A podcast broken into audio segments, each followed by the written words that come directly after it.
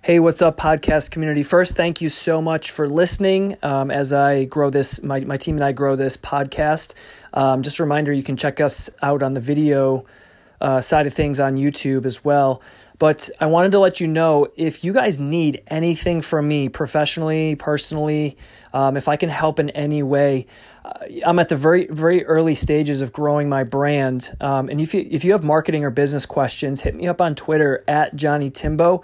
I'm in the game right now giving away free advice just from a conversational standpoint. Um, I'm really into this online networking thing and meeting people you know, halfway across the world. It's it's super awesome and super valuable. So hit me up on Twitter. You can come over and find me on LinkedIn. Also, John Timmerman. Shoot me a DM. Be happy to help. Enjoy the podcast. Hey everyone, welcome to the podcast. Uh, it's insane how in the world today, marketing world, brand building world, um, we still see companies, brands, and agencies spending an insane amount of time and money on creative that hasn't been validated. Um, by creative, I'm talking about videos and pictures and text, uh, as well as the strategies that back them up. Uh, creative is so subjective. It's subjective to the person who's creating it, it's subjective to the brand who will be owning it and, and deploying it, it's subjective to the consumer who's consuming it. So to spend $100,000 on a video campaign without testing it is insane. And although that mindset is shifting, we still see it in today's day and age and it's it's insane. It's crazy. So whether you're a small if if you're a person starting your own business or you're a 100 million dollar company running an ad campaign, there's no excuse not to test an idea before you launch it. There's just really not. I'll give you an example of how incredibly easy it is with zero budget. If you're creating a new business now and you need to create a logo, well, you could pay somebody in the Philippines where the cost of living is incredibly low to design some logos for you and then go and post those options on your social media channels and ask for people's opinion. Which do you like better, A or B? Collect that data and then launch the one that wins. Even if you don't like it. That is the problem I'm talking about is that uh, the subjectivity comes in to creating things and the politics come in uh, because the creative director at the agency is emotionally attached to the script that they wrote. Um, so they really don't want to, you know, they they don't want to deviate from the project, even though maybe the data or case studies or, or test cases rather show that it's not going to work quite as effectively as as they thought. But they're still fighting for it because they really believe in it.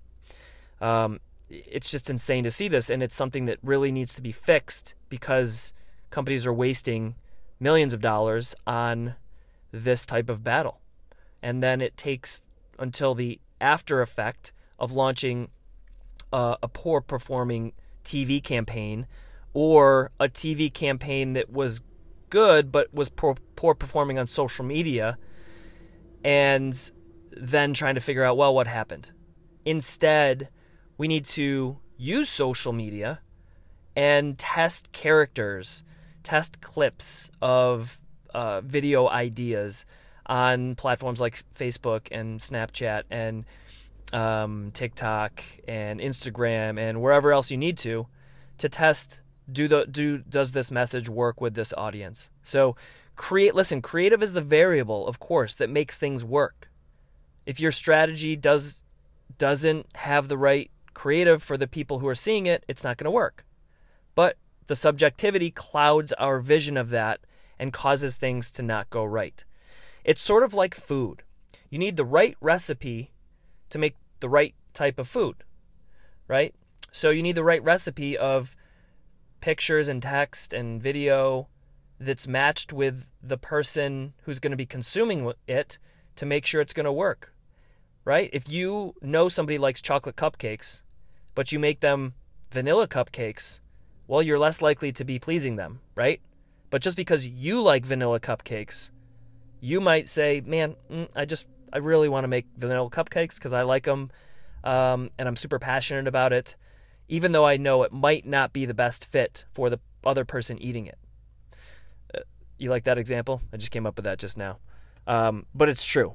So, moral of the story is we need to fix this this strategic problem um, and get rid of all of our bias. It doesn't matter what you, your CEO, your CMO, the agency director, or anybody involved in making a strategy or delivering creative, it doesn't matter what you think.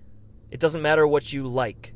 The only thing that matters is your end consumer and what they need to see or hear or watch uh, in order to make a positive decision. That's what matters. So make sure when you're testing anything, you're testing it only against that.